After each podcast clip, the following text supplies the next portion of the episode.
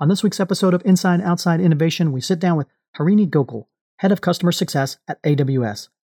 Harini and I talk about the importance of working backwards to define customer success and how companies can better understand customer needs to create better products and services.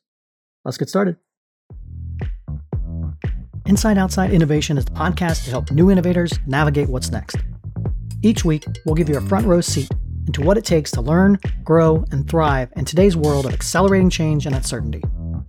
Join us as we explore, engage, and experiment with the best and the brightest innovators, entrepreneurs, and pioneering businesses. It's time to get started. Welcome to another episode of Inside Outside Innovation. I'm your host, Brian Ardinger, and as always, we have another amazing guest. Today, we have Harini Gokul. She is the head of customer success at Amazon Web Services. Welcome to the show. Thank you. It is such a pleasure to be here. I've heard many episodes of your show, and I'm so excited to have this conversation. Obviously, Amazon Web Services is one of those companies that we think of when we think of innovation. And I first wanted to start with what is your role at Amazon Web Services and what does the head of customer success actually do? Yes, it's a great question. So, AWS is all about customer obsession. It is baked into the DNA of how we build products and go to market and take care of our customers. I lead what we call as the customer solutions function, what the industry sometimes also calls to as customer success for our next generation of customers.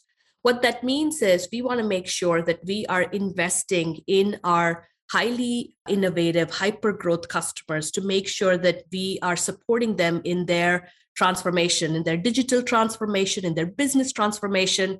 At the end of the day, my job is making sure my customers can take care of their customers let's dig into that a little bit. So, obviously, you by working with a lot of different companies, you've seen both the good and the bad of how people focus on customers. And what are some of the insights or maybe biggest mistakes that you've seen from customers when it comes to interacting with customers? There's certainly a lot of good and a lot of opportunities for us. Our starting point is how we define value and good with the customer, right? And the one challenge I see is we start with our definition of what good looks like. And we are nodding. I'm, we are in customer conversations and nodding sometimes, but not really actively listening or absorbing what the customer's articulating their problems because we so badly want our solution to fit their problem statement. Right. So I think the biggest hurdle is starting with what we think is good and thinking versus truly actively listening to the customer and focusing on a customer defined value. So, are there particular tactics that you use when you start that first conversation with a potential customer to understand their needs and then subsequently what to do with that? Absolutely. So my my favorite, I have many tools in my toolkit, but one of my favorite tools is actually an Amazon methodology called working backwards. Many of our listeners, and probably you have heard about it, Brian. Working backwards is an approach of creating a press release before you build a new product or a service or you create a new program. And what that does is it starts from the customer and it says, when we do this, this is the problem we are solving for. This is the challenge we've addressed. This is the benefit we've provided the customer. And it's an articulation of value and what good looks like when the job is done. So you work backwards and place the customer squarely in the center of what you do, and then work backwards from that to say, what do we build, create, stand up, create as an organization to deliver on that value.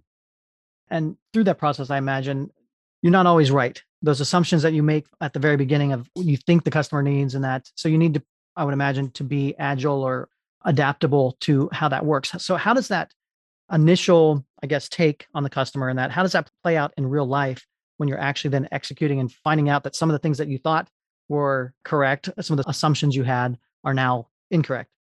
And you know, it's two ways. It's one, we make flawed assumptions, or we, like I said, we truly want to believe that some of our beliefs are true. So it's important to disconfirm our beliefs.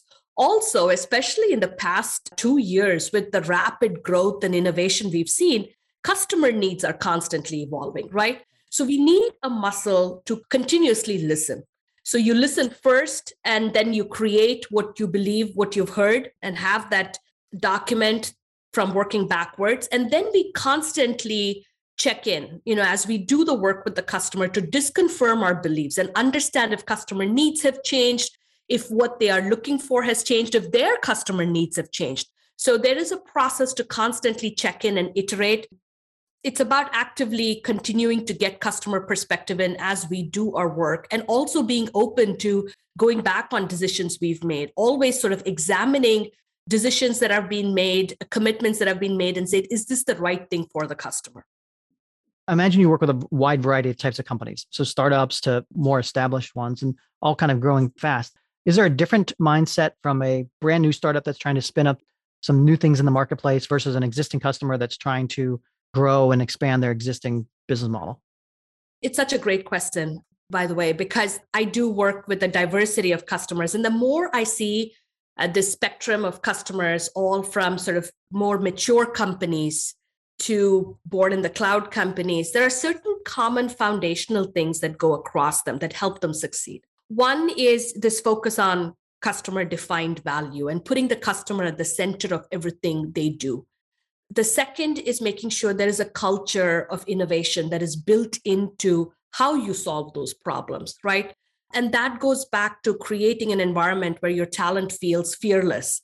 They feel like they can take risks. Mm. They feel that there are two way doors here where they can make decisions, experiment, and fail fast. Those are the things that are common across these companies. What is different, of course, is the approach and the execution, right? So, more mature companies have more legacy assets, as an example, or a mindset that needs to evolve. And born in the cloud companies have seen growth, but they are struggling with how do I sustain this growth? Now that my product is such a great fit. Now that I've seen such early traction, how do I build the foundations? How do I build the culture, the people, the scale that's required for me to sustain this growth?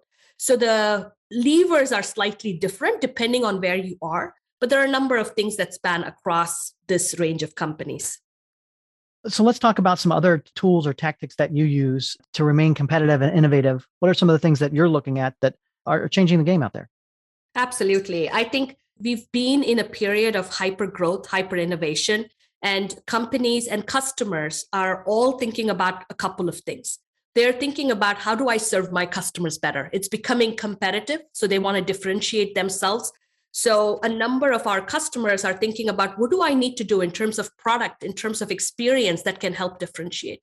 And my role is to help them figure it out. A lot of the conversations we're having right now is working backwards from what they want to differentiate themselves in the marketplace, what they want to serve to their customers, and saying what are some decisions they have to make. And that's really, to me, one of the most important things about what I do is helping companies place their bets. Hmm. How do I determine where do I put my talent? Am I going to put them in sort of this technical heavy lifting in the back, you know, this undifferentiated heavy lifting? do I put them to build a product? What am I going to focus on? Is there a go to market I focus on versus building a product? And so a lot of my work is bringing in my product teams to sit with the customer, to think about what good looks like for them and help make them the right decisions. So if I step back, I think the element of helping customers place bets, talent is hard to find, resources are, you know, not finite, infinite. So helping them place their bets and prioritize best to serve their customers is probably the most important thing we do. And that includes working closely with our product teams, working closely with our sales teams, and really up and down the stack to make sure our customers get what they need.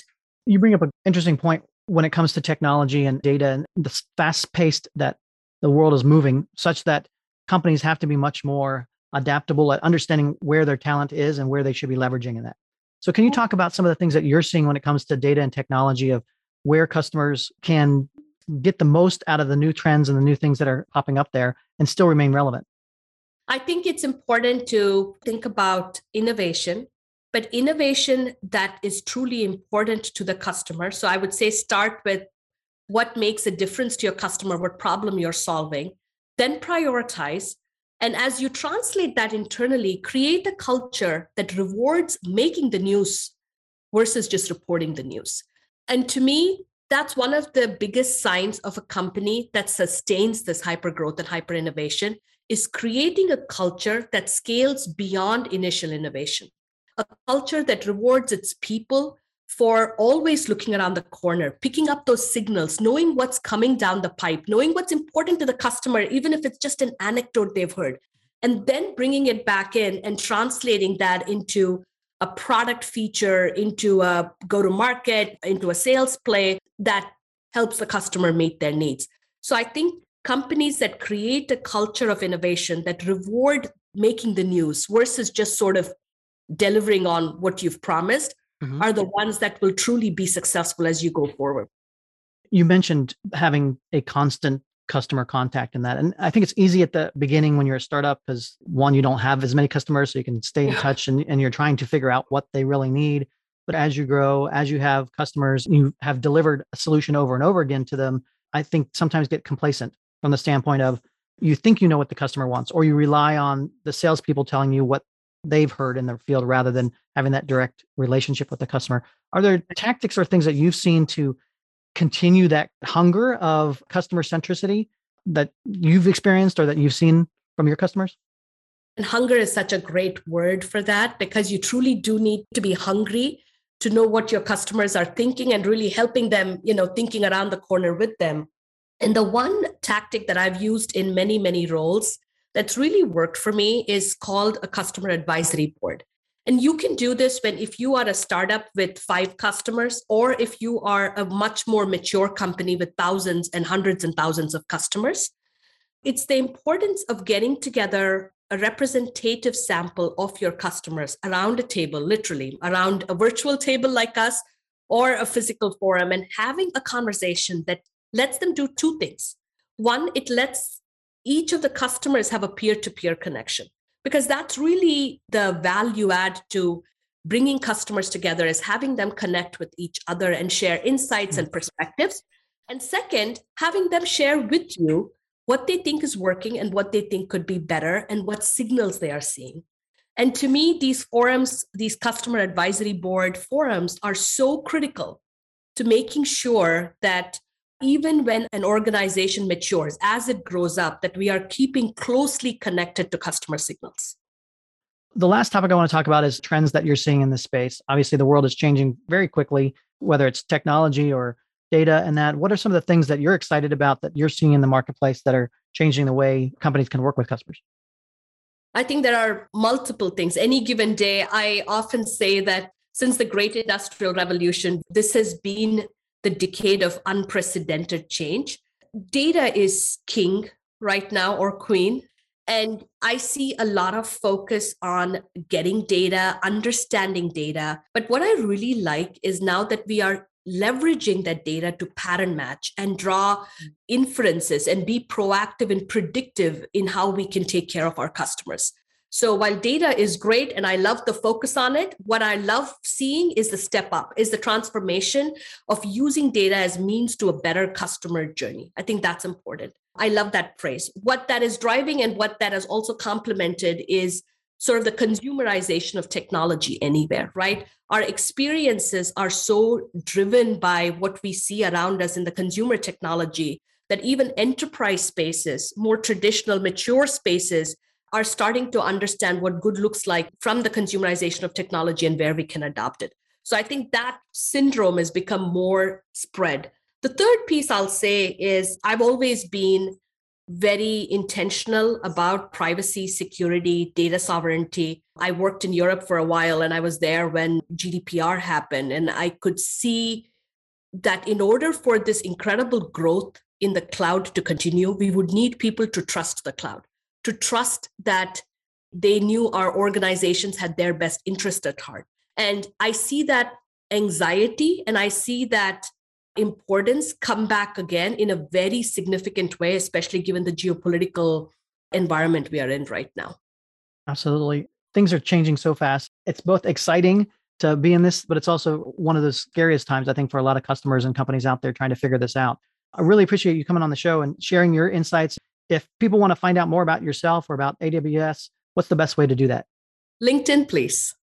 Excellent. Well, Harini, thank you very much for being on Inside Outside Innovation. Looking forward to continuing the conversation. And uh, thank you very much for sharing your thoughts. Of course. Thank you. That's it for another episode of Inside Outside Innovation. If you want to learn more about our team, our content, our services, check out insideoutside.io or follow us on Twitter at the IO Podcast or at Ardinger. Until next time, go out and innovate.